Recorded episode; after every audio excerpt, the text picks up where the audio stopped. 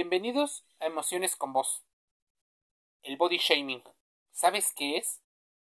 Hablaremos acerca de cómo el cuerpo se ha convertido en una situación muy polémica. La gente no quiere la opinión de otras personas con respecto a su propio cuerpo. Quizá al leer o al escuchar este podcast no sepas muy bien lo que quiere decir el término body shaming pero seguro que por desgracia alguien se ha dirigido a ti sin pedirle su opinión con comentarios y preguntas acerca de tu cuerpo, con respecto a tu peso, a las dimensiones corporales que llegues a tener, que si eres más alto o más delgado, que si eres más bajito. A todos estas situaciones le podemos llamar Body shaming. El término significa avergonzar o burlarse de alguien por la apariencia de su cuerpo. Una práctica que podemos sufrir todos en la vida online y offline, pero está mucho más, mucho más extendida la práctica en las redes sociales y en la que se señalan constantemente las posibles imperfecciones aparentes de las personas.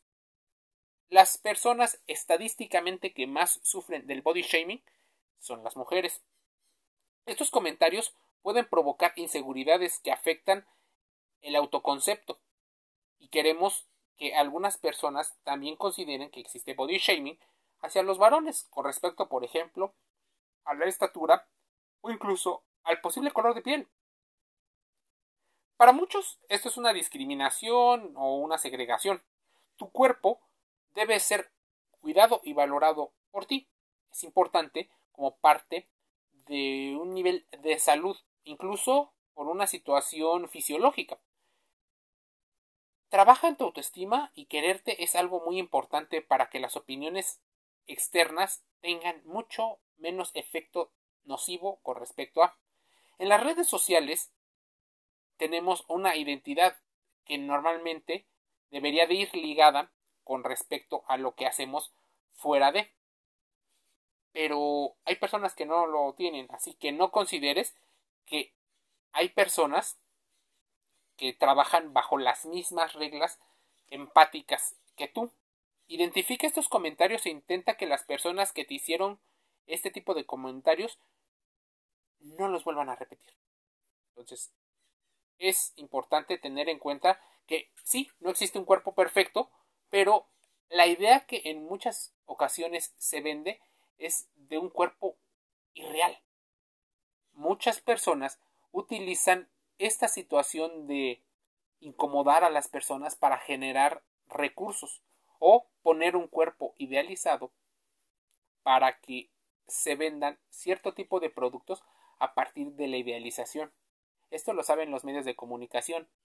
Rivalizan y dividen a la población para que se utilicen diferentes metodologías. Es más, existe una situación muy particular. Se crea literatura y contenido con respecto tanto para evitar el body shaming como para apoyarlo. Lo triste es que ambos, ambas rivalidades hacen que las plataformas que lo difunden sean mucho más rentables, pues pasa la gente más tiempo generando interacciones y lo que en marketing y publicidad le llaman engagement. ¿Qué es entonces el body shaming? Te preguntarás. Bueno, el término se puede traducir al español como avergonzar. Ocurre cuando las personas deciden hacer comentarios a otras eh, incomodándolos por casi cualquier característica física. Hay comentarios que tal vez parezcan inofensivos. Hay algunos que se disfrazan entre broma y broma. Sin embargo, podrían herir a quien la persona los enfrenta. Hay una idea muy extendida a lo largo del mundo que tiene que ver con que la, la persona que recibe el comentario debe de interpretarlo de acuerdo al emisor y eso no siempre ocurre. El emisor tiene una responsabilidad y el receptor tiene otra. Así que Cuida muy bien tus actos, pero también tus palabras.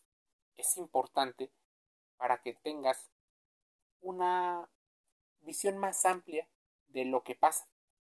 Sí, el término body shaming es un término en inglés, pero ¿cuántas veces has oído hablar de que es necesario cambiar una imagen? La imagen pública y cómo te perciben es el gran juego que se relaciona con el dinero. Por ejemplo, existen revistas relacionadas con la moda que aparecen con frecuencia términos como perder peso, comer para no engordar, cómo ocultar tal o cual situación. Te dan consejos para eso. ¿Cómo se detecta? Porque muchas personas probablemente lo tienen tan interiorizado y está tan en el entorno que no se dan cuenta. Criticar nuestra apariencia o criticar la apariencia de los demás es una situación que debes de evitar. No criticar a la persona debería de ser la forma más grande de hablar siempre con respeto hacia las personas y hacia sus propias decisiones. Intentar ser lo más empático y amables. ¿Quieres saber más? Métete a los podcasts gratis en Anchor FM, Spotify, Apple Podcasts y Google Podcasts. Te envío un saludo.